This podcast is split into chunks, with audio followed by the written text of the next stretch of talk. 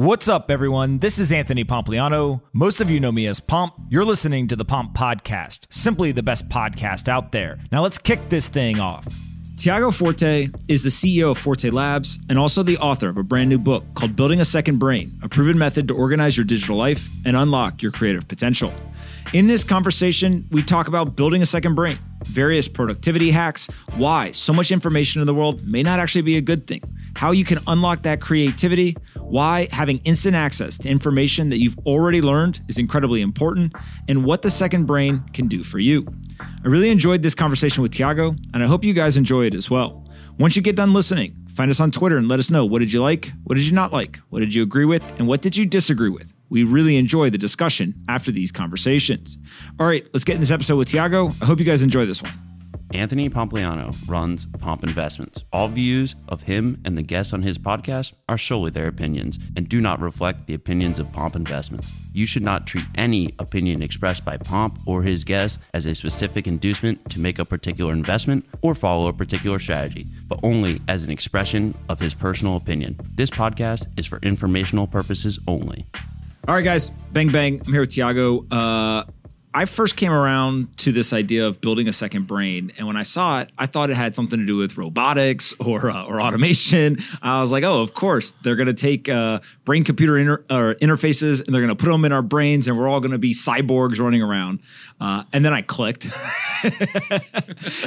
and realized that no, this was much more about productivity, note taking, and, and, kind of systemized organization, mm-hmm. which in some ways is almost more interesting for uh, the average person. Mm-hmm how did you come around to realizing that this was going to be something that you personally needed right? Because I, I, think that like you used the system and now you're out teaching other people how exactly they can do this. Yeah. Yeah. You know this the the term second brain came much later but years before i had that that term that name uh, it was a medical condition. It was a, a debilitating uh, pain and tension in my throat in my neck that started one day when i was 22 out of the blue. There was no cause, no reason that I could ever determine. Uh, and it just slowly got worse over weeks, months, and then years, um, ultimately leading to like this all consuming pain um, that was just like the darkest, hardest period of my life.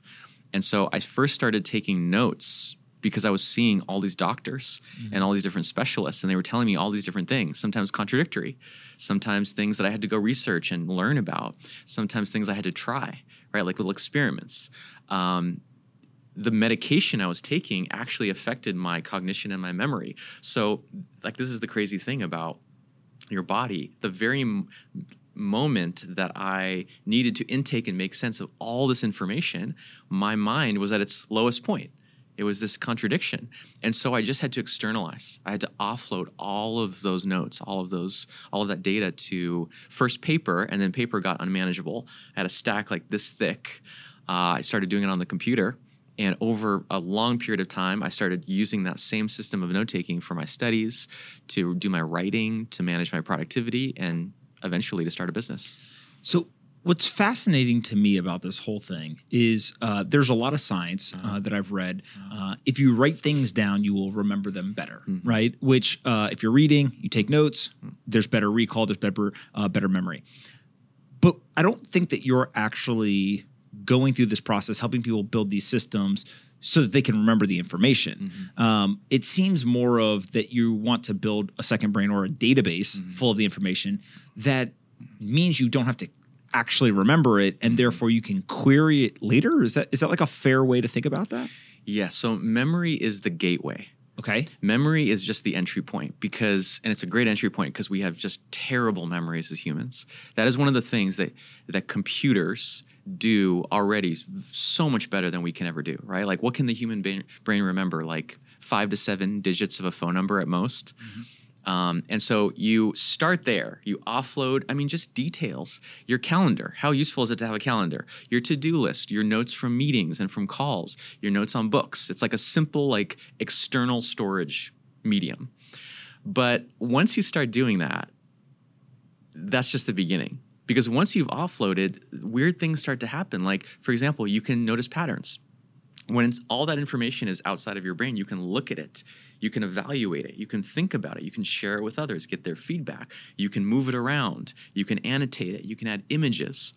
And eventually it it starts with memory, but it becomes a creativity enhancer, productivity enhancer, gives you insights, gives you profound revelations. Like when you can see your life, the data that makes up your life in external form, you can't help but have insights about who you are and and what you want. Yeah, I think it's David Allen. I saw a quote uh, in one of your pieces where he said, uh, "Your brain is for having ideas, Yes. not for holding them." And I thought that was such like a powerful uh, uh, quote because really we don't think of uh, the brain as having two different functions. Yes. Most people, you said, "Hey, what's your brain for?" They'd be like, "Thinking." Yeah. Right.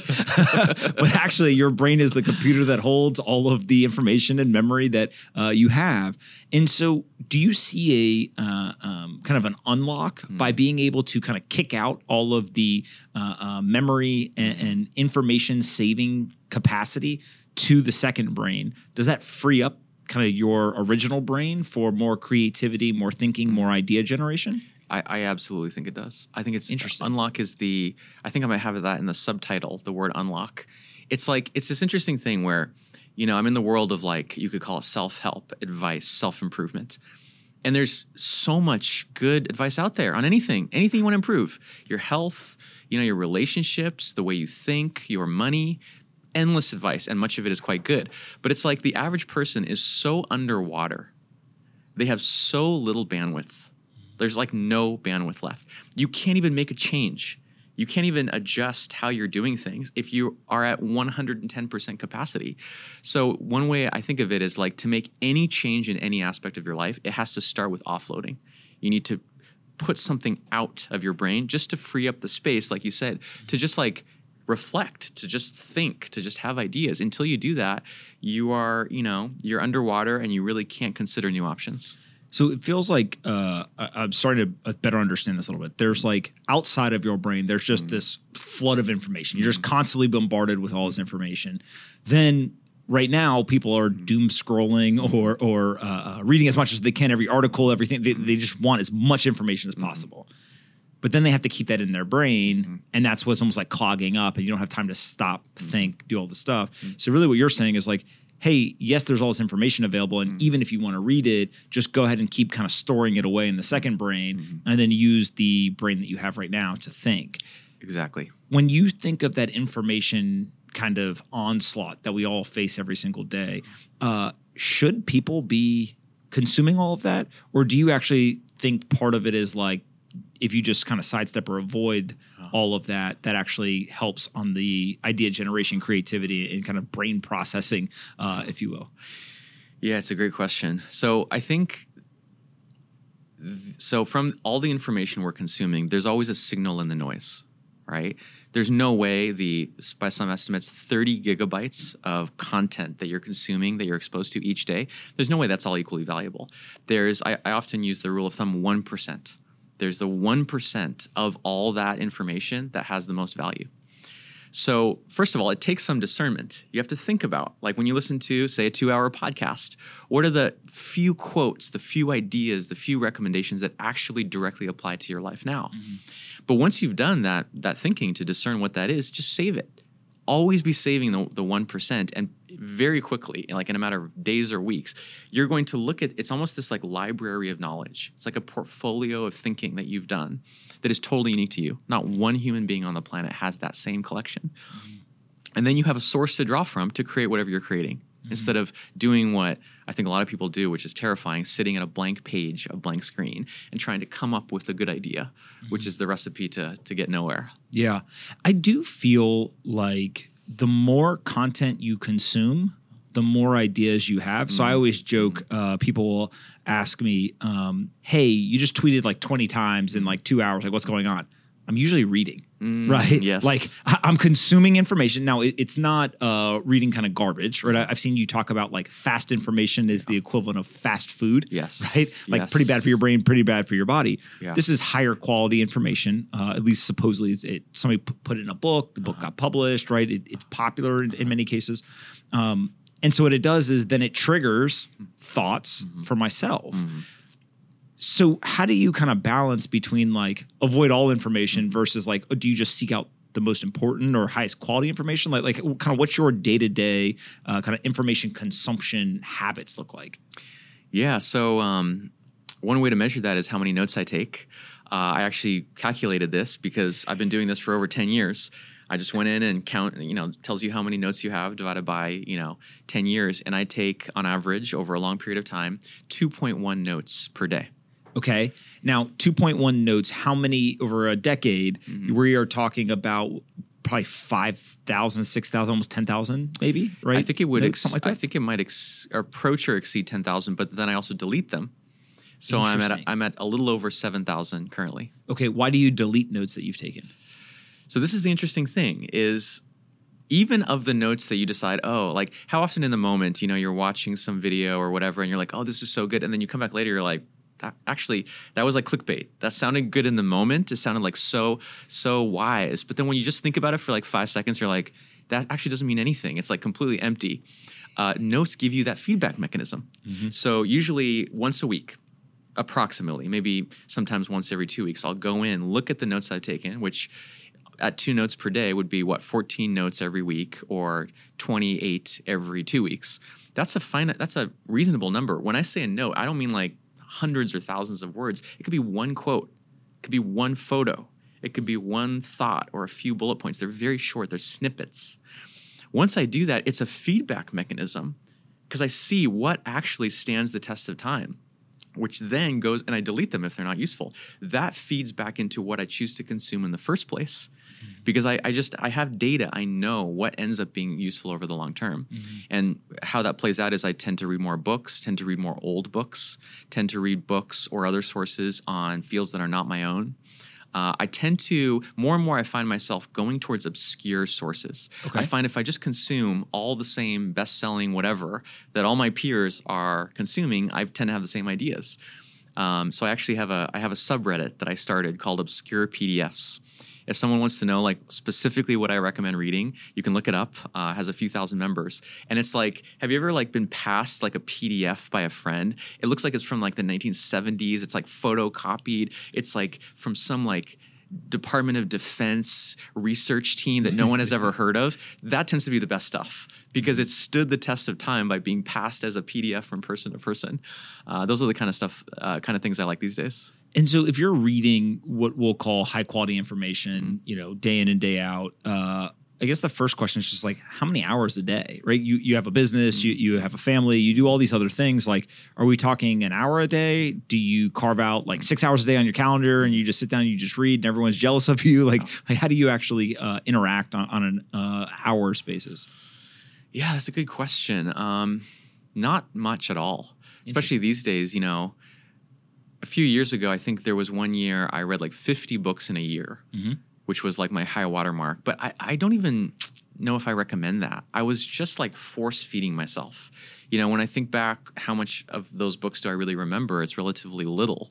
Um, these days, you know, I have a team, like you said, a family, a household, um, probably at most an hour a day across podcasts, which I listen to like when I'm walking the dog, like multitasking, right?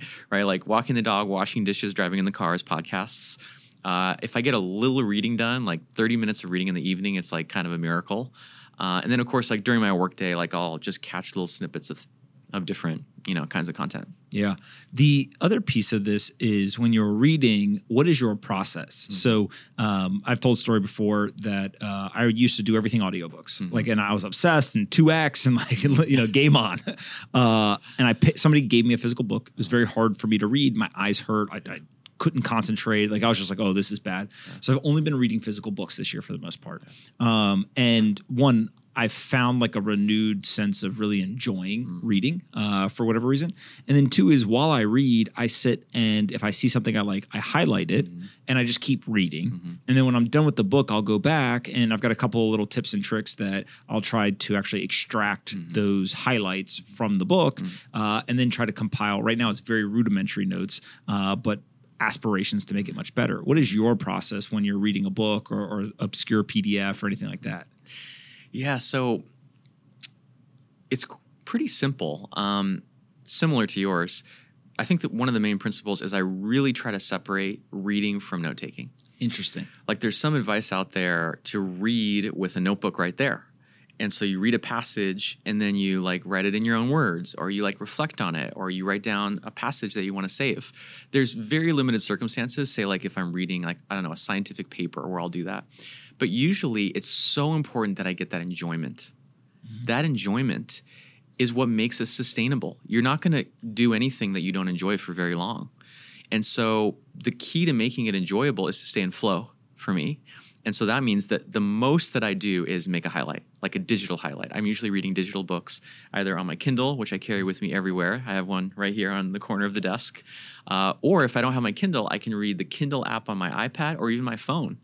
You know, like half the time I'm on my phone, like everyone else, I'm reading books. It's kind of like amazing that you can synchronize your progress among all these different devices. Um, and then I use a service called Readwise. Do you know Readwise? Uh, I've heard of it. I, I use a different one, but I, I think they're the same. Yeah, Readwise is, is an essential. I mean, it's so crucial, crucial, crucial to all this because it just works in the background. I never have to think about it, mess with it. I don't have to go in and sync anything. It just listens or sort of detects any highlight I make, not just in ebooks, by the way, ebooks on any device, but articles like blog posts, online articles. And then it extracts just that text while keeping track of the location and which book it's from or which article it's from, saves it in my notes, which I use Evernote. And so I basically have, through n- no additional effort besides just reading and highlighting, this compendium of like several hundred books, every single little passage and idea that I found interesting. Mm-hmm. Now, you said you carry Kindle everywhere you go. Why? So I for a long time, for years, I would just read on the Kindle app uh, on my iPad. I find since the start of COVID, my and, and also that coincided with having my first kid with my wife uh, Lauren, uh, my attention span having Twitter on the same device makes it not viable for me anymore. And so you're carrying it, and you'll kind of try to steal a couple minutes here and there where you can read. And so having it with you always means that you're, you're kind of ready to go. Exactly. I need the dedicated reading environment that doesn't have Twitter on it. Helps that it's black and white. There's no color. There's no fancy graphics. Um, and I think the key is like I like to measure how m- how many seconds does it take you to continue where you left off. Right. A phone is fast. Look at it, unlock. You know, swipe up, go over to the app, open, and you're there. But a Kindle is even faster. You just hit that one button. It says loading, and you're t- back to the exact point that you left off. That's important. And when you highlight in the Kindle, will Readwise pull it into your notes, or do you need to take it from Kindle and, and put it? No, it's totally automatic. yeah, Within a few minutes of any highlight that I make, it just appears magically in my notes. it's pretty incredible. It's amazing. So when we think of the Notes uh, app, you mentioned that you used Evernote. Uh-huh. There's, I'm going to say a million. I don't know, maybe less. Maybe, maybe there's actually more than a million note taking apps at this point. Um, why Evernote? Because that's one that's been around for actually a really long time. Mm-hmm. It's not one of the newer ones. Is it just uh, institutional uh, kind of debt of having used it for a long time? Yeah, partially. or, or is there something that, uh, in your opinion, uh, it works better for you than maybe other platforms? Yeah, this is one of the very controversial topics in the second brain community. Oh, interesting. Okay. it's very controversial. Um, so you're right. There's so many. I mean, and this is this is it's an opportunity, but it's kind of a problem. Um, you know, there's at least at least a dozen major contenders that are like kind of check all the boxes that you can you can pick from. Besides Evernote, you know, Notion, um, newer ones like Obsidian, Roam, ones made by the big tech companies, Microsoft OneNote, Apple Notes, Google Keep. They're all options. Uh, a couple reasons that I use Evernote are just like you said, legacy. Like they were really the first note taking app to use this term second brain. Actually, I should credit them for that. It was the first note taking app that wasn't just, oh, a little grocery list, a few bullet points, your to do list. It was like, no, you're creating a lifelong treasury of knowledge. They were the first ones to have that long term perspective. Um, I've been with them for 10 years. So at this point, it's like I will for sure move at some point because there tends to be these generations, like a whole new wave of technology comes along. Uh, but an interesting result of the second brain thing that I that I often find is because we're linking all these different apps together, we're routing data from one to the other. You have to kind of be not at the forefront of technology. You know, like when a new kind of technology, let's say TikTok comes out, you can't if, if you to do what I'm describing, things have to be mature. Mm-hmm. You know, apps have to talk to each other. They have to use standard formats. There has to be some stability and predictability. So I often joke that I like to be 10 years behind the forefront, right? So Evernote, you know, 10 years ago was the popular app. Probably in three to five years, I'll adopt kind of the new generation. But I, I like to stay on platforms, basically, to, to sum it up, that are mature, stable, and predictable. Yeah.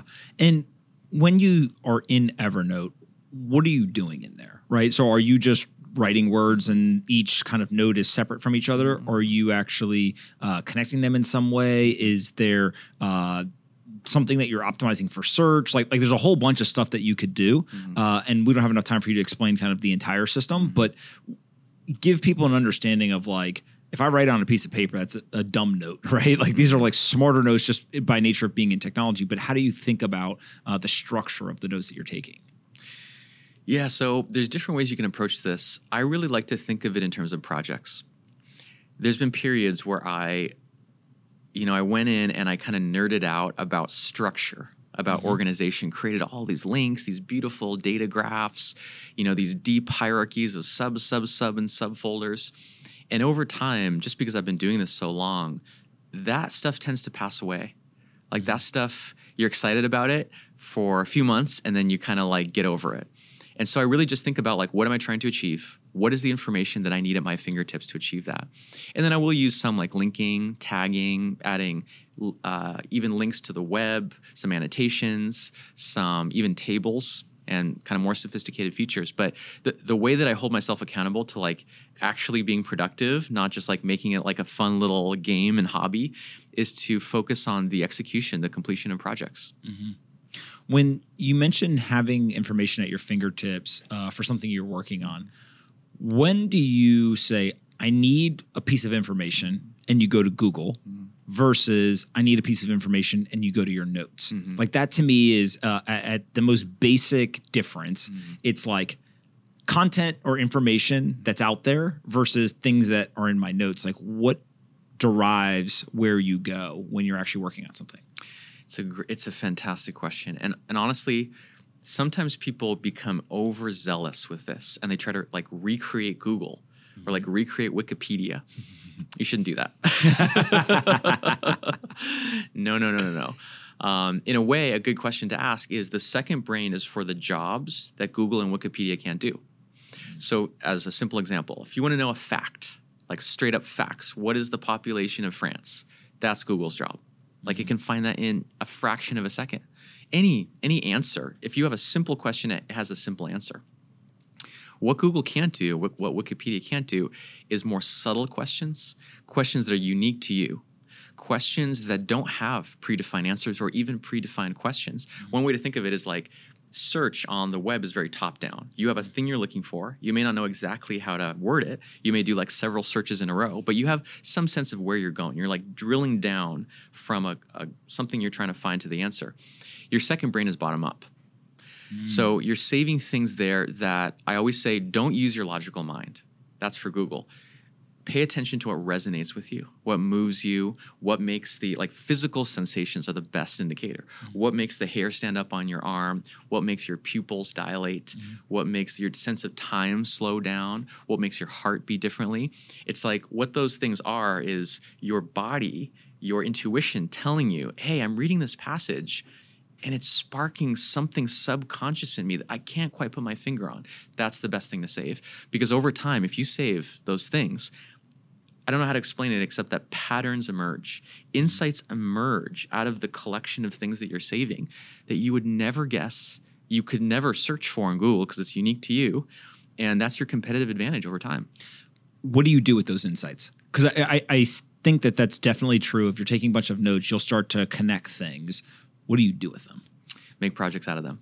Okay. So this is a common misconception is projects as I define them can be top down or bottom up. Sometimes your boss says, "Hey, you need to do this." That's a top down it's just being given to you. Um, but often projects are bottom up, they emerge. Like most of my writing happens this way. I don't have like a queue of like the next 10 things I'm going to write on the blog. That'd be so boring to just like churn them out. Instead, I just look at my life, I pay attention to signals and patterns, and then it's kind of like when I start getting excited about something, you know, and that feeling of like you're you're you're discovering something, and then you start to notice it everywhere. You start to see examples in everything you look at. That to me sparks a project, which is a project can simply many of my projects are just be a piece of writing, you know, uh, something that I'm, I'm I'm sitting down and synthesizing all these diverse thoughts. I think the important thing is to get it out into the world. That- You, you mentioned earlier um, that you spend a lot of time th- uh, reading things that are older, Mm-hmm. and I've seen you talk about this idea of relevance decay, which I think is a fascinating concept. Uh, explain what that means and, and why is it so important in today's day and age when you know, you kind of have that information overload that's happening with maybe things that are you know a high degree of relevance decay. Yes, yes. So I think um, one of the most useful metaphors for information is food. There's many, many parallels to food, and we can talk about that separately if you want. But one of the interesting implications, if you accept that analogy, is that information is perishable. Hmm. Information has a shelf life. It's not commonly understood. We think of information as as sort of timeless. Oh, let me just stash this these gigabytes of data on my hard drive. It's there forever until you know the world ends and it gets destroyed. But not really. Information, pretty much all information, has a it has a time limit, right? It has a, re- a period in which it's relevant, a period in which it's not widely known, right? Like once that's the other thing with Google. Anything you can access on Google cannot be the source of your competitive advantage because mm-hmm. everyone else has access to it mm-hmm. by definition. So what that this this idea that information decays, it goes bad.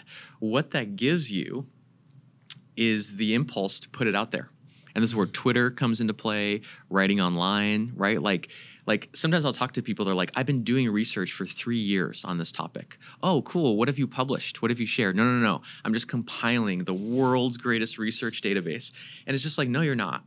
Until you test it, you validate it, you actually see what the public or not even the public, one other person has to say. You don't know if any of that information is is useful. it's also a magnet. Like I do think there's a lot of folks who I don't want to tell people my ideas because somebody's going to take it. Like like that whole uh, mentality, pretty well uh, disputed at this point. But for these people who uh, maybe are uh, obsessive or perfectionists, and they're like, I'm going to write something, but I want it to be perfect. Yes. Part of what they start to understand is when you put something out, you're actually like putting bait in the water, right? Yes. And then guess what happens? All the people who are interested in that bait, they just come flying, Yes. right? And they find you. Um, and so, in some way, one of the fastest ways to learn is to put more and more information out into the world Uh-huh. and then you will attract certain types of people who you can learn from you can get up to speed they can make recommendations like and, and you're off to the races Totally. Totally. You can think of a second brain as just the preparation for that. You know, like some people have some hesitation, understandably, to just go straight on Twitter and just like input their direct thoughts. It helps to have just a, one stage of sort of like curation. You know, like do a brainstorm of 10 ideas and then tweet or otherwise share one or two, like the best ones. So, in a way, like a second brain is like for recovering perfectionists who need a little bit of preparation, but I still always encourage them get those ideas out into the world as soon as possible. You mentioned earlier that uh, you're part of the self-help group, uh, group. I don't know, industry, whatever, whatever you want to call it. I would have said that you're part of the productivity uh, group or industry. Those two things may be the same or they may not. How do you, is there a difference between those, or is one like a subcategory of another? Does it even matter? Yeah, so self help is like the least charitable version, Got it. Okay. but it's all the same. I mean, what is the difference? Productivity advice, business advice, entrepreneurship advice. In every case, someone, a self, is trying to help themselves. Um, but I kind of like using self help just to be a little provocative, like.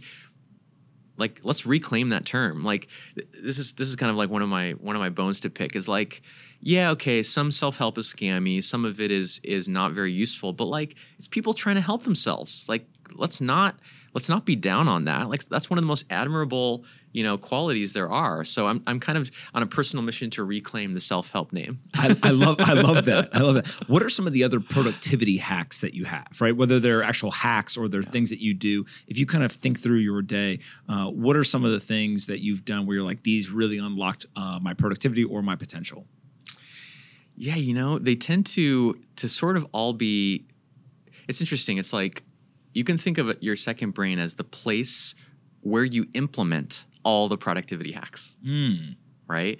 Most productivity hacks, they're trying to get you to, to make your first brain, your biological mind, work differently, that is so hard. It's so mm-hmm. hard to just decide, okay, brain, change. Mm-hmm. You pretty much just think the way you think. You are the way you are. Like, sorry. But that's very different with your second brain. You can change things. You can go and completely reorganize it. You mm-hmm. can go and implement entire new strategies, new tactics far more easily. Your second brain essentially is far more malleable than your first brain. Mm-hmm. Um, so, you know, I'll just give a few examples. Things like morning journaling. Mm-hmm. You know, many people do this, millions of people, but I do it in my second brain in my notes so that I can revisit it. Most people don't have their their journaling, which to me is like these kind of profound personal insights in a place that it can be searched, it can be revisited. Uh, things like always keeping my to-do list outside of my head. Keep that somewhere outside, right? Like a like a, a notepad or a digital note. Um, things like always saving my highlights when reading.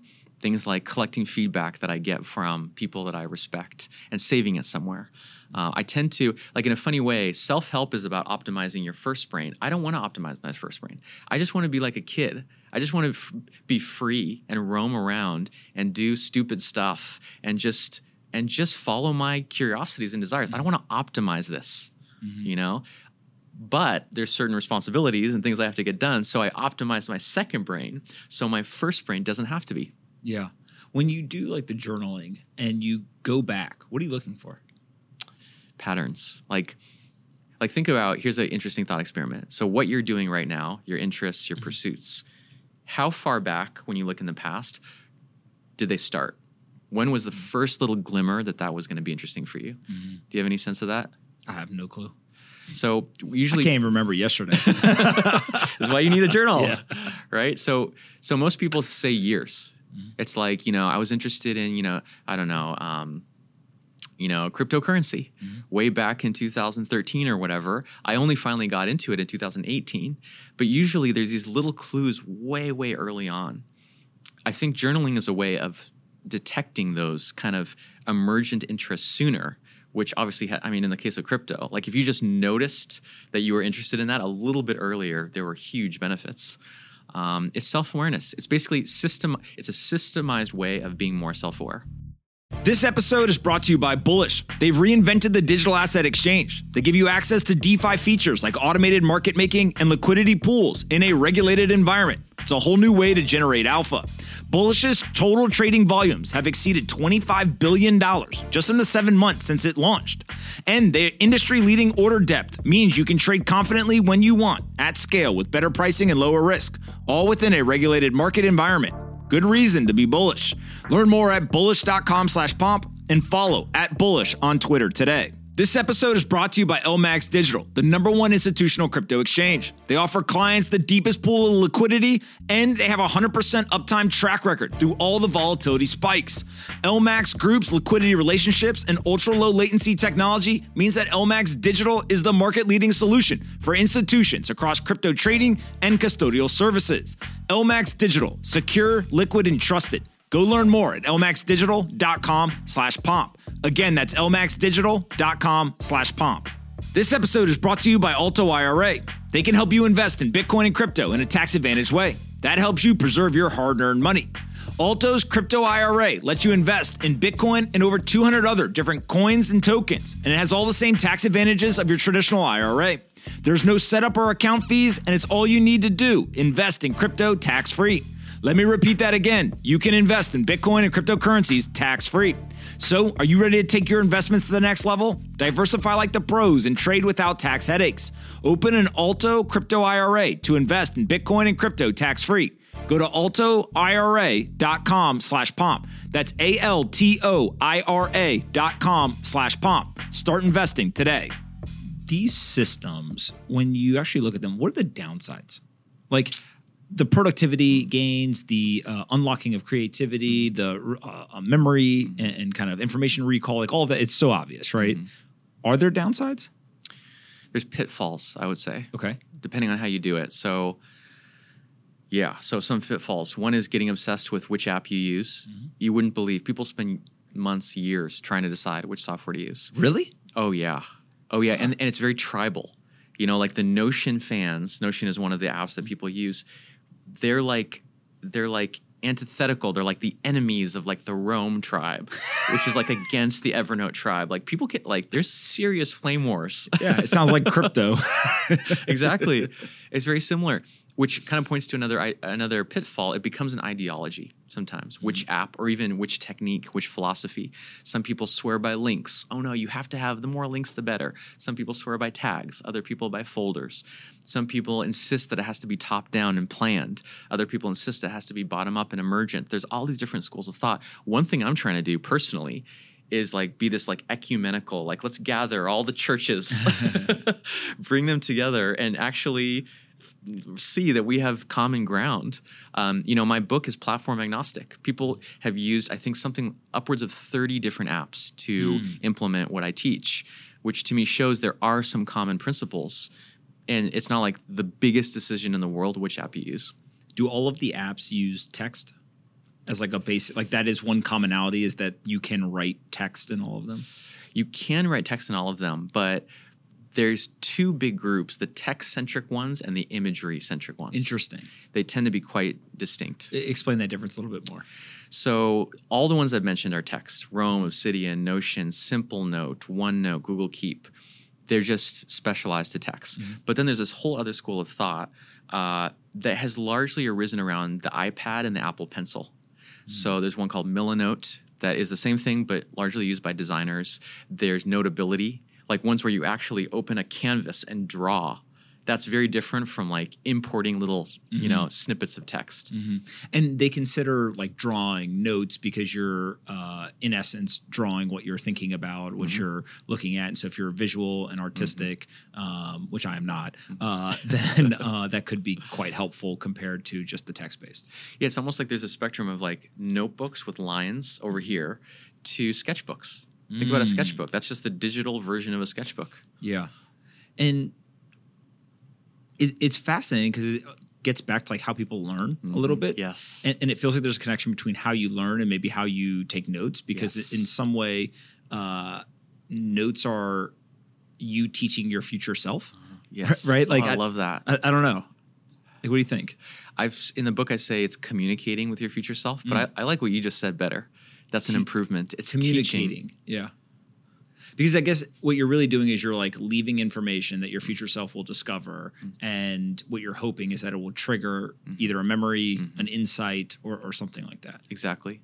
You're teaching, you're preparing, you are you're enriching your future life by the notes you're taking now. Absolutely. Is there a difference between physically writing them down versus typing them? Do, do we know? Is there any studies or anything uh, of uh, uh, whether one's better or the other for like retention or, or how we think about that? There are most Okay. almost all the studies say that paper note taking is superior. Interesting. I take major issue with this though. okay. It's like anytime there's a, a paradigm shift, Uh-huh. like even like in science, the new thing is not mature enough to be studied. Mm-hmm. It's not mature enough to even know what it's for, right? Mm-hmm. So all these studies are taking for granted that the paper style of note taking is better, and then they're evaluating the two based on those criteria. It's mm-hmm. absurd, right? So like like one example is they say writing words or writing notes in your own words is superior for recall and retention mm-hmm. versus say copying and pasting them into digital notes. Okay, in isolation, of course, that's true, but it depends what you do with those highlights. If mm-hmm. they become part of a bigger creative workflow, where you are not just rereading them, but revisiting them, remixing them, improving them, and having them become part of creative projects, I think that's superior. It's just mm-hmm. kind of hard to study that whole that whole workflow. Yeah, because they're basically just saying like if you put it on physical paper, you're going to have to write letter by letter every single word. You're going to have you know kind of the sketched into your brain. Yes. Versus if you're just copying and pasting, you didn't actually write word for word. Yes. And therefore, it was a shortcut, which then they believe is uh, inferior. And, and in isolation, that's true, but it's missing the bigger context. I wonder if I was reading a, book, a physical book, I highlighted something, and then at, at the end, I went and I typed uh, word for word what the highlights were. If that would have the same retention as if I wrote it by hand, Could be. right? So rather than copy and paste, if I actually typed out the notes, It could be. I mean, it's pretty similar, right? Yeah. Yeah, that's the thing. It's so this is the other thing. It's not either or. Mm-hmm. Nothing in this world is either or. Mm-hmm. You can, I mean, OCR, optical character recognition, is so good. Even your handwriting, your messy handwriting, you can take a photo of with one of these note taking apps and it will capture what you've written. So, like, mm-hmm. I do both kinds of note taking depending on the situation. There's some clear situations paper is superior, other situations digital is superior. I really just try to use them both. Yeah. When you're going through your day, uh, obviously we talked about reading, taking notes. Um, you talked about a journal. Are there other things that you write down? Uh, you mentioned a to-do list. What, what how do you uh, operate with a to-do list? It's what David Allen called open loops. Often, most of the time, the things you have to do just arise like at the most random times. Like you're in the elevator, you know, you're in the shower, you're driving in the car. So I just try to have a place, and I use actually a dedicated app for this called a Task Manager, like a digital to-do list app, um, to just write those things down. And then once a week, I go back and I actually decide which of those things actually needs to get done. Um, So you're yeah. just writing down the ideas as they come to you in this digital task manager. Is that the name of, of the one you use, or it's called Things. things? Very very apt name. um, and so as you're writing these down, you actually wait till the end of the week to go look, or will you every morning wake up and say, "Hey, what do, what do I have to do today?" Yeah, so I followed David Allen, who you mentioned, has really been my prime inspiration. My whole career started um, teaching his system, actually. It's called GTD, Getting Things Done. Uh, I just follow exactly his recommendations. Write it down when it occurs to you so you don't forget it.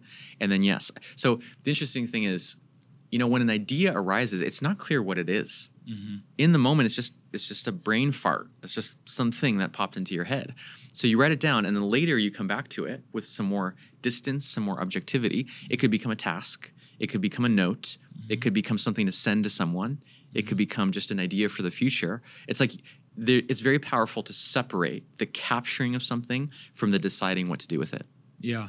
See, the things that I usually randomly get outside of maybe like, uh, uh, you know, business ideas or, or, or things that I would put in the idea category, usually I'm like, oh shit, I gotta do X. And uh, I've tried a lot of things from uh, I'll remember. Newsflash doesn't work. um, to is email myself, and then I go in my inbox, and it's serving as like there's there to do. Not great uh, because then sometimes it's more complex or, or whatever. Uh, to actually, the number one thing that I've seen work is uh, a physical note card and I just write down at the beginning of every day whatever wasn't done from the note card yesterday, and then throughout the day I just write down on the note card anything that pops up, uh, and I try to cross things off. Perfect. The problem is you can lose the note card, you can leave it somewhere, right? You can uh, uh, leave it at home, get to the office, like oh shit, where's the note card? Like it's not as great, um, and so maybe the digital, you know, kind of note card uh, form is you know something like these apps that uh, that are better. But I don't know if I could write things down and then wait till the end of the week, only because the things I'm probably writing down on the to do list are like more day to day actionable. Yeah. So, what are you writing down on your uh, uh, kind of to do list? Yeah, so I capture it all, and then that once a week, approximately once a week, I'll make like a this week list, things I want to get done this week. But I can also just add something directly to the this week list or today list. It's not like I have to rigidly follow each step. Um, often I'll go days just interacting with that this week list, adding things, removing things, editing things what the weekly ritual is is a sort of backup plan. It's like a mm-hmm. safety net. If there's anything that completely fell through the cracks, I know at least once a week, more or less, I'll sort of revisit it. But what you described is perfect. I think people really over-engineer this. Like what mm-hmm. matters is that things get done. Mm-hmm. What doesn't matter is the way it looks, the way it's organized, how structured it is with you know the the colors, all that kind of stuff is just is just minor. All right, now we're going to dig into the real stuff. Uh, you have a team of people Yes. that uh, that you work with. Can they add things to your to do list without you uh, uh, having to do it? Absolutely not. Although, wait, there's a caveat. Okay. Um, so we use so my personal to-do list is in Things, and Things is totally designed for individual use. In fact, there's no sharing feature. You can't even if you wanted to, you can't share or be shared with. It's almost like a silo, right? Which means I have to I have to consciously decide whether something goes on that list. But we have a team task management app uh, that we use called ClickUp. That's the one for the team. Um, and that is managed by my head of operations because she really has this incredible, you know, architected system in there. I try to never go in there. I try to avoid it at all costs.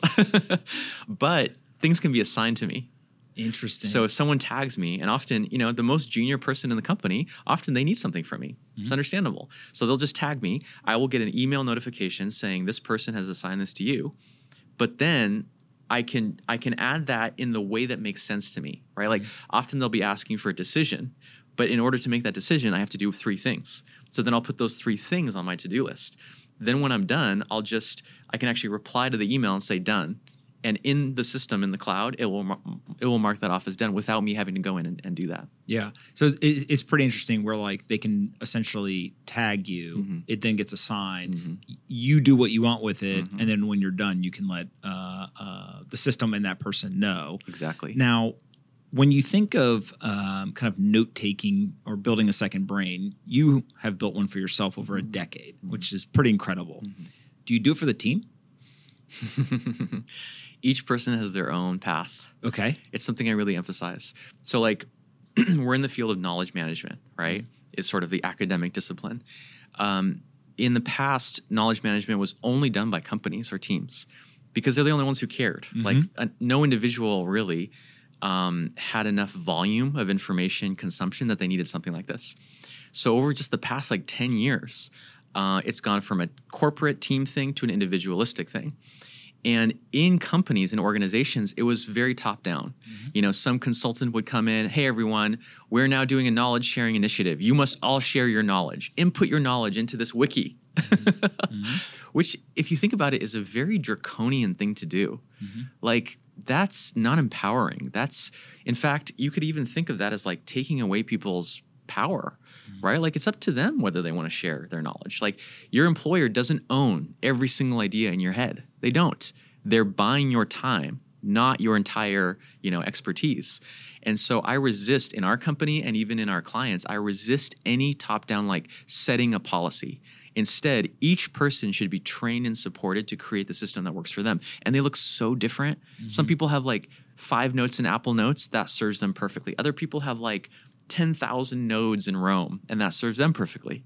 It has to match your personality. So I'll, buy that. Mm-hmm. Uh, inside of large organizations, they have wikis and all sorts of like the institutional knowledge. Mm-hmm. And I think the thought process is if somebody new joins, Mm-hmm. uh, they don't have to go around and talk to every single person who's ever worked at this company to get a bunch of this information. Mm-hmm. And um, in the co- large companies I'm thinking of, the wikis could be as simple as like, you know, how to change your uh, health benefits, Mm-hmm. or it could be uh, how to add up or subtract something from the product, right? Uh, You know, very, very specific things uh, that you're going to need in this job. They also can be uh, more documentation of historical decisions. Hey, we did this. This is why we did it, uh, Uh, and we're going to revisit in two years to see, you know, was a good decision or not, or mm-hmm. whatever. Do you guys have any sort of like company knowledge management? Mm-hmm. So if you don't build a second brain for the company, like what do you what do you do? So when new uh, members of the team join or, or get onboarded, where do they go? It's a great point. So I would say there is a role for, you could call it corporate knowledge management or group knowledge management or shared knowledge management. It's those use cases that you said uh, documentation, checklists, references, need to know, uh, background, sometimes technical information. Um, so in a way, the same way we asked, okay, what jobs does Google do? Let's not try to replicate those. I would say, what jobs does the corporate wiki, the company wiki do? Do use that for exactly the things you described. Yeah. But then think about the limitations of that, right?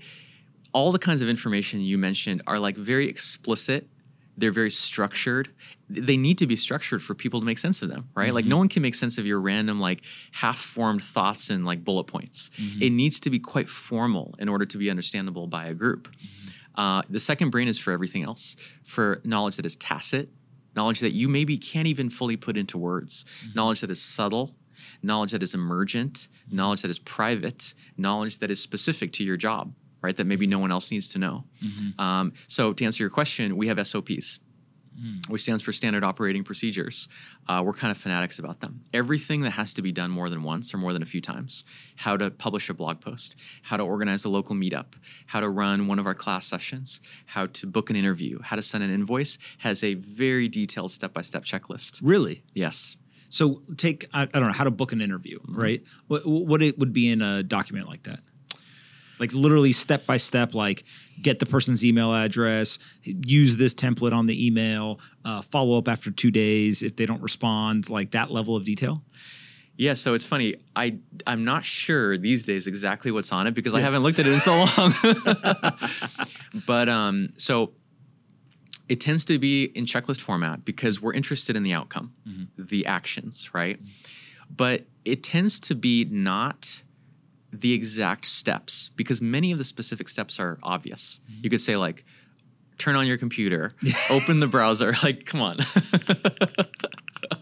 If you're doing that, you may have hired the wrong person. yes, exactly. You have to you have to like assume a certain level of competence. And, and how do you uh, check the checklist if uh, your computer's not on? Also, right? Uh, true. You have to plug it in. You have to wake up and put on clothes. um, but what what tends to be documented there is things we've learned. Okay. You know, like an interview, I have learned so many little preferences. I like to be in this sort of conversational format, not that one. I like to do it in the morning, not the afternoon. Mm-hmm. I like to be in informal clothes, not some buttoned up suit. Like mm-hmm. basically every mistake I've made mm-hmm. becomes a little note in the SOP so that we don't lose that you know that that is basically institutional knowledge that I don't want to have to remember in my first brain uh, and my assistant can just go there know every single one of my preferences and just execute it How do you work with uh, your assistant? I'm always fascinated by people who are highly productive, especially somebody like you who uh, you think about productivity, knowledge management, all of this stuff. Uh, what is the um, kind of day to day interactions look like? Yeah, let's see. Um, it's pretty informal. In fact, our whole when people join our company, they're often very surprised how informal it is. Um, I think they see sort of my public persona, which is all productivity and checklists and all these things, and they think that that's who I am or something. Like, you know, I'm like have a following a checklist to brush my teeth. I'm not like that.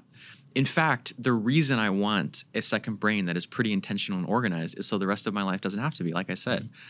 So it's quite informal, and I kind of think it's it's much like most people who have assistants work with their assistants, with maybe the one difference that everything is documented.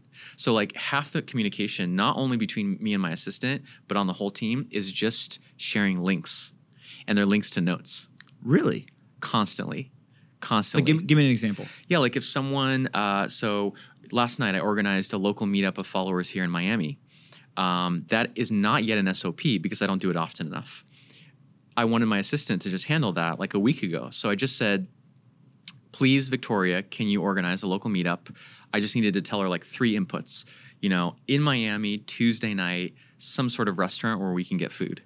And then I just sent a link, which was from my personal notes, no shared space, my checklist that I followed in the past of how to organize a meetup. And she just had a couple of follow up questions. And then the last thing I asked her to do was okay, this seems to be something that we're doing more often. The last thing you do, please basically migrate this from Tiago's personal notes to the team database. Interesting. And so when she's going through that process, what happens if she does something that works that's not in the notes, mm-hmm. or vice versa? She does something that's in the notes and it doesn't work. Do you actively try to like upgrade or, or uh, improve the steps and, and, and kind of processes, or ha- or is it more of a I violated the system, like uh, an alarm goes off and, and like yeah, like trouble. No, no one gets in trouble. No one gets in trouble. I think that's important because we're, we're all just learning. Like you said, notes are learning. It's learning across time in a systematic way. Um, I'm very interested in like learning theory, learning psychology. The two biggest ways to stop all learning is to introduce guilt and shame. Guilt and shame are the very antithesis of, of good learning. So no one gets in trouble. It's just a learning opportunity. Mm-hmm. In fact, this is another thing that people are surprised by when they join the company that is a big part of our culture that they often have to unlearn from other places they've worked. When we make a mistake, I'm happy. As long as, you know, it wasn't like pure negligence, like pure just didn't even try. Uh, we I just assume we did our best or whoever did it did their best.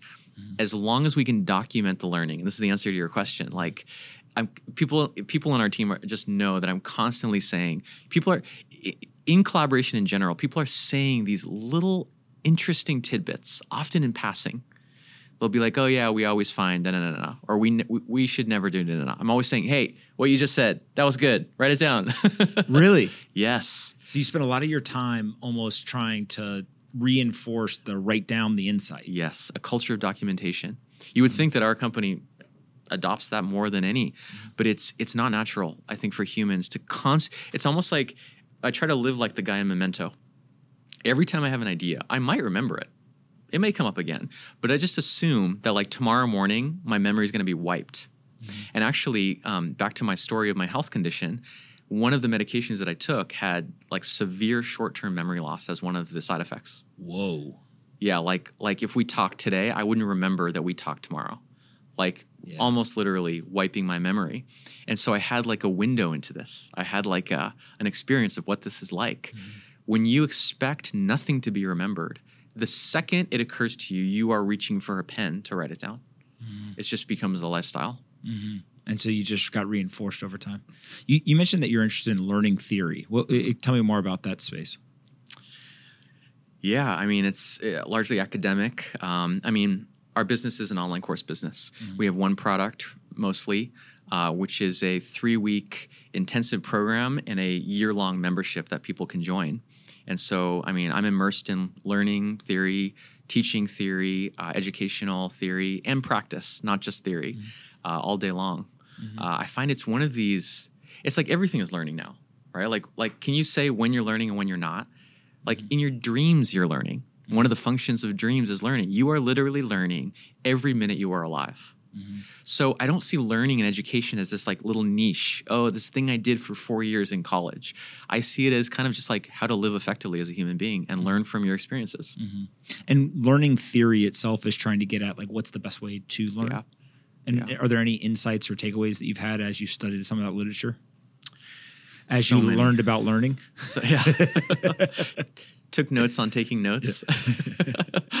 so many things. There's so many counterintuitive things. Like what? Um, I mean, one that's that's becoming more and more known is the role of emotions. Emotions are just central to learning, even in subjects that are technical, uh, very left-brained, engineering. It's all emotional learning. Uh, the importance of collaboration.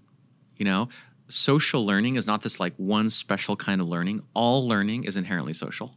There's actually research that even in the privacy of your mind, the way you actually digest concepts is basically to have one voice, like one personality in your head, teach it to the other one. Interesting. You're having this. How often do you does it feel like you're having a conversation in your head? Mm-hmm. Right? It's like even in the privacy of our heads, we are social learners. See, you can say that and people won't think you're weird. If I said, "Oh, I'm talking to myself in my head," people are like, "Oh, Pomp's gone crazy." So uh, I'll let you uh, take take that. But I do think um, it- it's always funny to me, like uh, uh, when you're thinking, you're really talking to yourself, Yeah. right? Uh, Yeah. And, and there is this element of um, uh, social aspect to it. I think for sure. Yeah, those are a couple. I mean, we, we can get into this, but it's like basically the opposite of what universities do. Really. Yeah, largely. In, in what way? Like, what are some of the biggest differences that you see, uh, or, or maybe the mistakes that the universities are making?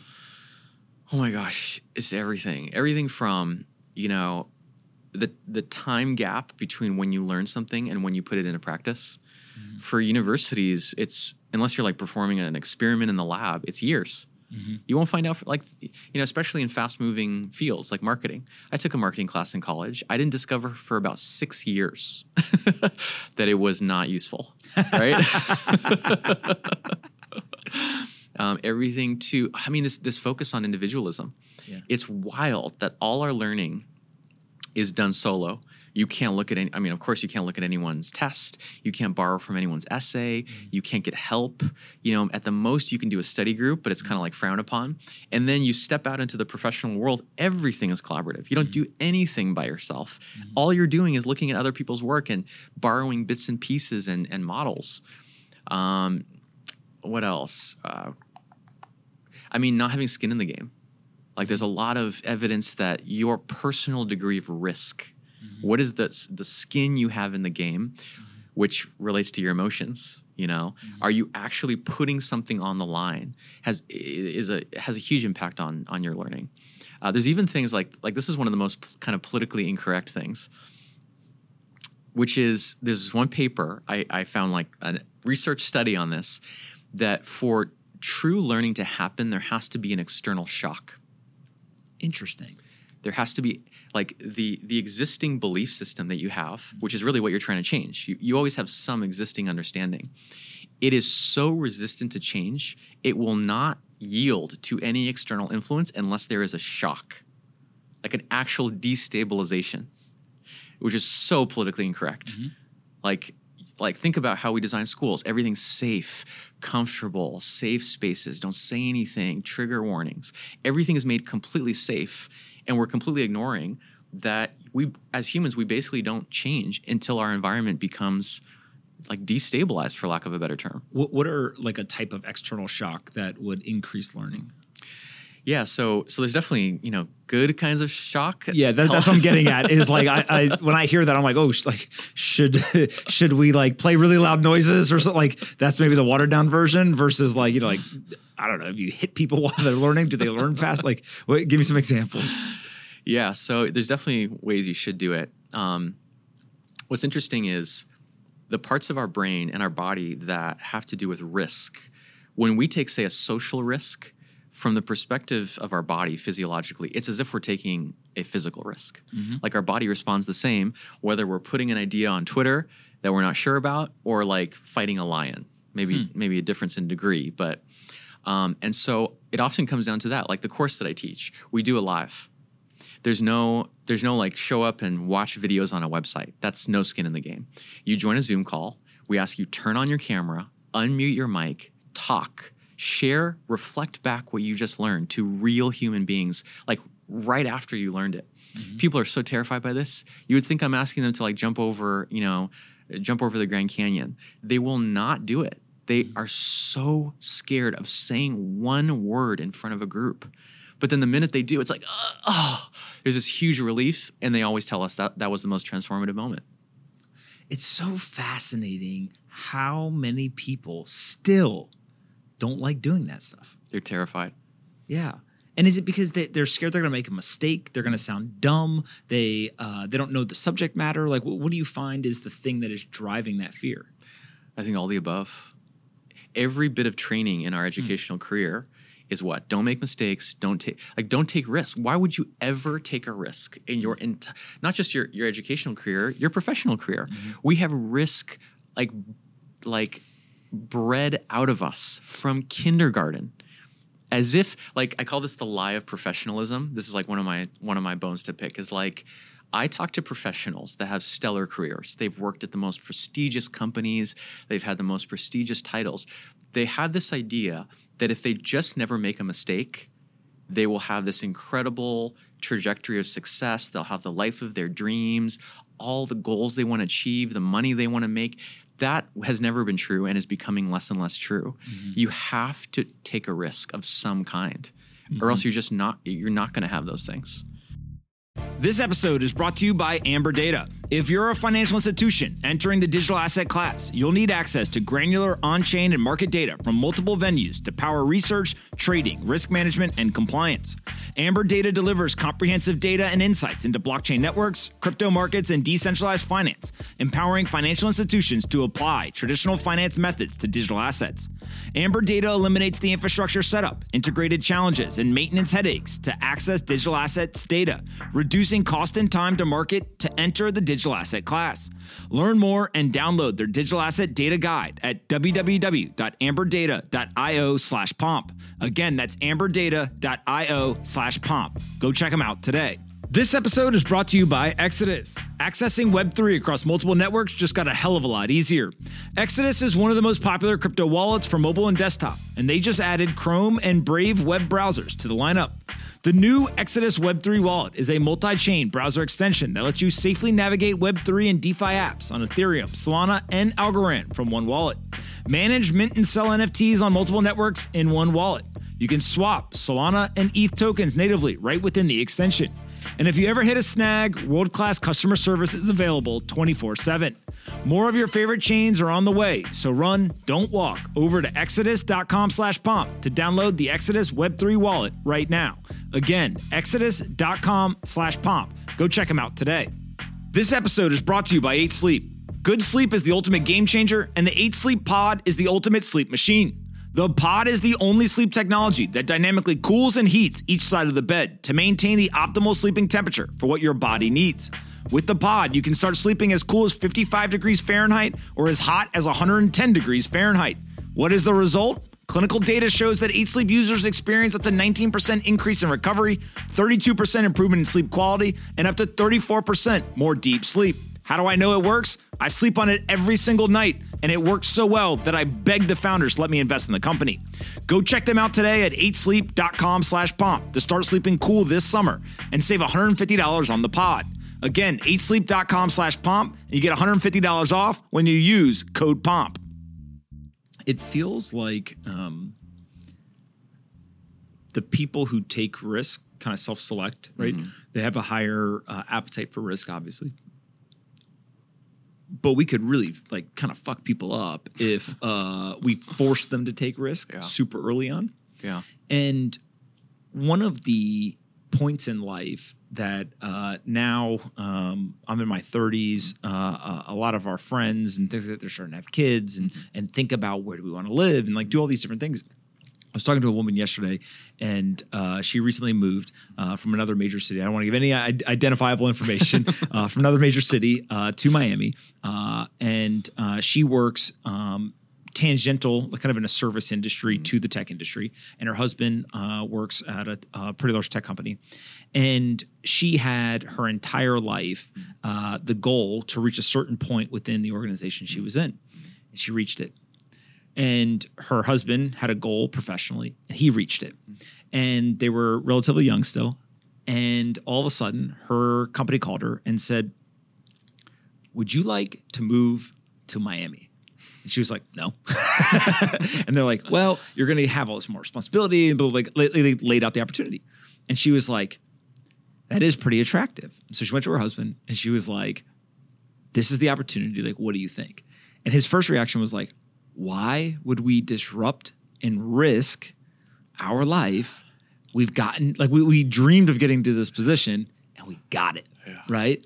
And it was really interesting to talk to her, kind of go through the different details, mm. because ultimately what ended up happening is it took not just a single decision point, it mm. took time mm. for them to both get comfortable with, okay, we aren't necessarily giving up a lot in terms of the professional goals we've achieved. Yes, we like where we live, but maybe we'll like this other place more. Like like there was a, a, a mind shift, uh, a mindset shift that they had to go through to actually look at it as a uh, potential another step in the journey that they were trying to accomplish, Yes. rather than a step backwards or a, a sidestep or something like that. Yeah. So it was pretty interesting to kind of see like risk almost uh, when presented was a, a, a very abrasive thing. Yeah. But then they were able to essentially just say, no, actually, like, maybe this is just a bigger opportunity Yeah. and we need to look at it a different way. I think taking risks is what makes you feel alive. And you know, sometimes when I talk about this, people think what I'm referring to as entrepreneurship. I'm not. That is just one of a thousand ways to take risks. Think about talking to a stranger. Like sometimes, like I'm an introvert, I'm kind of scared of strangers, but I've had some conversations with just random people at bus stops and cafes that just blew my mind, opened me up to a whole different point of view. Think about the risk of moving to a different country. I've lived in I've lived in a few different countries those are my most precious ex- experiences basically Which one was your favorite? brazil Brazil. yeah What was that my family's from brazil so Okay. i'm kind of i'm kind of biased yeah, yeah. what, what was that experience like? Oh you were born in the. United States and then moved there. yes Okay. i've spent probably like 20% of my life in brazil Okay. a big chunk of it we go there like every year since i was born Mm-hmm. uh, it's just it's just the, a parallel reality it's the opposite of american culture it's like having a black and white two parallel realities that every time one starts to get unbearable or annoying or i just don't like it i can just like switch into the other That's pretty cool. Another way you mentioned like talking to strangers, like I think a lot about uh, people who ask questions, right? And um, over the years, I've gotten very comfortable asking like really dumb questions, but like I learn uh, that way. And um, I remember I, I give you an example uh, when my wife had uh, our daughter. I was in the hospital, and I remember I went to the like nurses station, and uh, I was very um, out of my element, right? I'm in a hospital. Like, I did not have a baby. Now I have a baby. like, like this was like a pretty uh, uh, jarring thing. And but I, I was nervous because I was like, I don't want to screw up, Yeah. right? And so I remember I went to uh, the nurses station and I was uh, uh, trying to kind of break the ice a little bit. So I was like, "Who's the LeBron James of swaddling?" Right? and the nurses were like, "What?" And I was like, "Who is the world's greatest?" Right? And uh, I don't want to get in the debate of who's the best basketball player in the world, but I figured they probably knew LeBron, right? And so I was like, "Who's the LeBron James of swaddling?" They're like, "Oh, we'll, we'll, we'll be there in a minute." So a woman shows up, and like she pretty much to me was the LeBron James of swaddling. But while she was doing it, I asked her. Why'd you do that? Why'd you do that? Like, what about this? Like, oh, does it work this way? Or, you know, how, how did you uh, take the towel and, and do this, whatever? And I probably learned more in that you know 10 minute experience mm-hmm. than watching 100 YouTube videos, mm-hmm. right? Yeah. And so yes, I was joking around and like trying to be funny or whatever, but just literally asking like, "Hey, I don't know how to do this. Mm-hmm. Like, who can help me?" Yeah. Uh, it actually seemed easier in a moment where I was like outside of my element Yeah. versus if I was sitting with a colleague and I'm like, "Shit, I don't know how to do this." Yeah. People I think get protective a little bit Yeah. of their intelligence, their their productivity, their uh, position in a company. Like it's actually easier in the hospital scenario than it would be like you're in a meeting at work for somebody to just turn and be like, "Hey, I don't know how to do this. Can you show me?" Seriously. No, that's a great example. Risk, uncertainty, it's it's present in every moment. Like Mm-hmm. even in, in in conversations. I'm here with my my little brother. Uh, we're 10 years apart. I brought him to Miami, little vacation. And you know, often your family members, you think you've talked about everything. It's like kind of the awkward silence, like, okay, well, what do we talk about? And uh, we were at dinner a couple nights ago, and I just had this idea hey, I could mention, insert sensitive subject about the family, politics. And I, I could feel the fear. What is this going to bring up? Like, this is one of those things we don't talk about. But like, it was such a unique situation. You know, we're here on a trip, just the two of us, which has never happened. And I was just, I could feel the fear like, no, I don't want to. Just play it safe, make small talk, talk about the food, the weather, anything. But I took that little risk. Hey, like, Marco, what do you think about X? We sat there for two hours, Wow. unpacked this entire chapter of our family's life. It was the most meaningful conversation I've had with him in years. Yeah, It was a risk. yeah. And do you feel like in those scenarios uh, you've just learned just jump every time, or do you still catch yourself sometimes being like, "Ah, it's a risk actually that I should avoid"? you know by by my nature i'm like this is the thing. You always teach the thing you need right? You, you learn and master the thing that you don't have originally. Um, by nature i am like pe- people don't believe me when i say this but i am the most risk averse conservative socially fearful introverted just person you've ever met. That is the like the opposite as a kid if you saw me i was like head in the book don't talk to anyone don't go anywhere don't do anything new i was just in my own little world i, I basically had to like develop this Yeah. by by like you said forcing myself to do it Yeah. Talk to me about asking questions. I've seen you talk about open questions. Um, what, what what is an open question? Yeah, this is one of people's favorite parts of the of my book, actually. Um, so I talked about projects, which is kind of a top down concept. I'm going to create and execute a project, but sometimes you you don't even know what you're trying to do or find well enough to make it a project, or maybe you just don't have the time. And so one of the big questions I help people answer is like, like in, in some sense, the most important question with a second brain is like, why? Mm-hmm. Why am I going to do all this? Mm-hmm. right? It takes time, it takes energy. What is the purpose? And so, one of the exercises that I have them do in my course is make a list of your open questions. Mm-hmm. What are the long term, recurring questions that you find yourself asking? And I, the, the key thing here is to not have them start with do or did or is, which are like yes or no questions. Have them start with how or what. Interesting. How or what questions cannot be answered yes or no. They require an explanation, some context. And so by making this list, saving it, you know, pin it there to the top of your second brain. And then every time you're out in the world and you notice something that could potentially answer one of your open questions, write it down. That's like your filter. What in the world will help me make progress on my open questions? It, it, it's such a, uh, a simple thing, Mm-hmm. but so powerful, right? If executed correctly. Totally. Um, you, you wrote this book, Building a Second Brain, a proven method to organize your digital life and unlock your creative potential. Uh, that's the title and subtitle, but my favorite part is just at the top remember everything, achieve anything. like, I think that's ultimately what everyone wants to do, right? Is they want to remember everything and achieve anything. Talk to me about actually the process for writing the book. Yeah, yeah. This has been, I mean, it's a four year project. For four years. Yep. From very beginning to end was four years. Um, what do you want to What do you want to get into? Well, why did it take four years? Great question. Yeah. Um, so that's largely typical. Typical might be like two to three years. Mm-hmm. The reasons it took four were a combination of uh, the pandemic, uh, moving right at the start of the pandemic, we moved from Mexico City to the US. Also, bought a house, had a kid, and basically started a life, got married in that time. So it's basically life, and then also the fact that I was continuing to run the business. Mm-hmm. So I didn't have the luxury of like going off and just writing a book. It was like manage all your usual stuff and also write the book.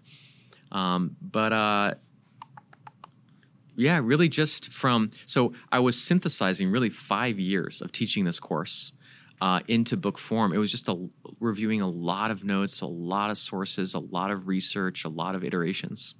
So the book is interesting because um, I, I, just opened up to a random page, and in two pages, mm-hmm. there's everything from uh, highlighting 2.0 the progressive summarization technique, mm-hmm. which is like a very specific uh, thing. It comes with uh, uh, a graphic and like shows you exactly what to do, right, and kind of how to build layers and do all this stuff. Uh, but also. Uh, on the other page, it's how the brain stops time. And it talks about the strangest side effects of intense fear is time dilation, the apparent slowing down of time. Survivors of life and death situations often report that things seem to take longer to happen, etc. And so this book is uh, uh, can be very practical. Mm-hmm. Uh, it can be very academic, yeah. and kind of everything in between. It almost feels is that intentional, or is that just kind of how you think about the building of the second brain? Is it actually takes somewhat different and extreme ends of a spectrum, and it both are needed to be able to do this successfully? I think it's both. Yeah, it's interesting. Um, it's definitely both. Creating a system of knowledge management, which is what a second brain is, I think is inherently eclectic. Like that's what you're doing. You're, you're just collecting little chunks, little bits mm-hmm. and pieces from papers you read, books you read, podcasts you listen to, from all sorts of different fields, from different industries, from different eras. There's no way that the the thing that ends up at, at the end of that is not super diverse and eclectic. Mm-hmm. But I think my approach to it is also eclectic from a combination of being multicultural, multilingual. You know, my dad is from the Philippines, my mom is from Brazil, and we live in the United States. So this is kind of the, like inherent to my life but also it's like we're, we're creating something new here. Previous generations of humans they had things like commonplace books they took notes but never before just like now did people have to create centralized databases for their knowledge. That's like a new thing. So there's not like you can't like go to a university hey where's the personal knowledge management department? and just like ask them. Mm-hmm. it is a, a fusion it's an intersection of many different fields which is why i think it comes out that way. Yeah. It, it also, um, I love the idea that it's personal to you, right? Like that to me feels like the most important part here is um, I know some people, uh, um, wearable stuff is like a, a good uh, example I have friends who wear like six different things. they got the Oura ring, they got the Whoop, they got the watch, they got the mattress, like they got it all, right? They're ready to rock and roll. Uh, I know other friends who uh, are probably more like me. Mm-hmm. I wear an Apple Watch and I, I, like to be able to tell the time, and also it, it, tracks things kind of passively in the background, right? Which, which is all I need. Um, but then what do people do with the data? I'm always fascinated with. Yeah. And so uh, I literally have friends who build spreadsheets and they track things and, and like they are data nerds. Mm-hmm. And then like eh, every once in a while I'll look at the data. Uh, maybe the most I interact with is actually like the Apple Watch notifications that get mm-hmm. sent to me, right? And yells at me like, "Hey, are, are you dead?" Yeah. Right? Like, why are you not moving? Um, but but that seems a lot like the second brain concept, right? Some people will be very, very deep into the details. They'll go and they'll read everything every day and they'll yeah. go and they'll search and do all stuff. Yeah. And other people may actually just do it as a way to learn an inputting process and then search, you know, randomly when they need stuff. Is exactly. It, is, is that pretty much the same thing? So it's funny you mention that because um, one of my main sources of inspiration, which is mentioned in the book, is what's called the quantified self movement, mm-hmm. which is what you just described. This mm-hmm. whole thing of measuring, analyzing data about yourself. Mm-hmm Um, there was a period for a few years when I lived in San Francisco. I was like deep in that community. I would give talks and presentations. I would like go to the. I went to the yearly conference. I was like a card carrying member of the Quantified Self movement, which is you know measuring your your, your, your nutrition, your exercise, your sleep, all these things. But it's funny because after several year, several years of that, it's like it's it's funny. It's like yeah, you see all this data and you're like, do I actually understand myself better? and not really. What you always take away though is it is the process of tracking it that mm-hmm. gives you the benefits. Mm-hmm. There's no like you don't see like one number like "Oh, now I understand like my whole life. No, but there's still value in just the it's like the the personal experience of tracking automatically gives you self-awareness. Mm-hmm. And so what I took away from that is, you know, building a second brain is not very like data-ish. It's not very quantitative. Mm-hmm. I'm more like on the artist side of the spectrum than the engineer, mm-hmm. right? But similarly, you are self-documenting, self-tracking, self-analyzing, but you're doing it in a more free form intuitive way with words and images and metaphors and stories rather than like a spreadsheet but it is definitely very related Yeah, it, it, it um, I never actually thought about the the comparison there, but it is pretty uh pretty interesting. Where um where, where can we send people to find the book and and also to uh to look at the uh, course that you guys provide? They can find everything at buildingasecondbrain.com. We have all the places you can buy the book, which is available in bookstores, libraries, pretty much everywhere. Uh, on its way to being translated to 20 different languages. Wow. Um, they can find the course, which is now a year long membership. They can find our podcast if they just want little bite sized episodes, our blog, a bunch of free resources. The whole Second Brain universe is at buildingasecondbrain.com. Awesome. And then where are you on uh, on social media that people can find you? I am at Forte Labs, which is the name of the company that produces all this. That's F O R T E L A B S. ForteLabs.com, Forte Labs on Twitter, pretty much Instagram, pretty much everywhere. Awesome. Um, I, I, really enjoyed this. Uh, I, I feel like you are um, kind of at the forefront of something that's going to become more important over time. Um, and uh, as we were talking, I was thinking to myself, like, uh, today we find it so fascinating that somebody goes on an archaeological dig and they discover some, you know, crazy uh, remnants of some, you know, historical land. Uh, re- in some way, the second brain is uh, the remnants of a person's life, right? And and um, while there might not be archaeologists that go and, and find them, um, it is pretty interesting to kind of see people build these out. And as technology improves, I bet you there's going to be some pretty interesting things that people are going to be able to do with this. Absolutely. Absolutely. I couldn't be more excited. It's I think it's the beginning of a big wave. That is the best place to be. All right. Thank you so much. We'll definitely do it again in the future. Really appreciate it. Thanks so much for listening to today's episode. I really hope you enjoyed this one. Make sure you're subscribed on Apple, Spotify, or your favorite podcast player. And if you're looking to transition into a brand new job in the Bitcoin or crypto industry, we've got you covered. Head over to thecryptoacademy.io. My team and I have been working with the top HR teams in the industry to develop an intensive three week training program with over 50 live events. We teach you exactly what you need to know to break into the industry, including live interview prep and resume review. Our students have been hired at over 75 of the world's best Bitcoin and crypto companies. Go to thecryptoacademy.io to learn more. Again, that's thecryptoacademy.io. If you enjoyed today's episode, make sure you share it with your friends, and I'll see you all for the next episode.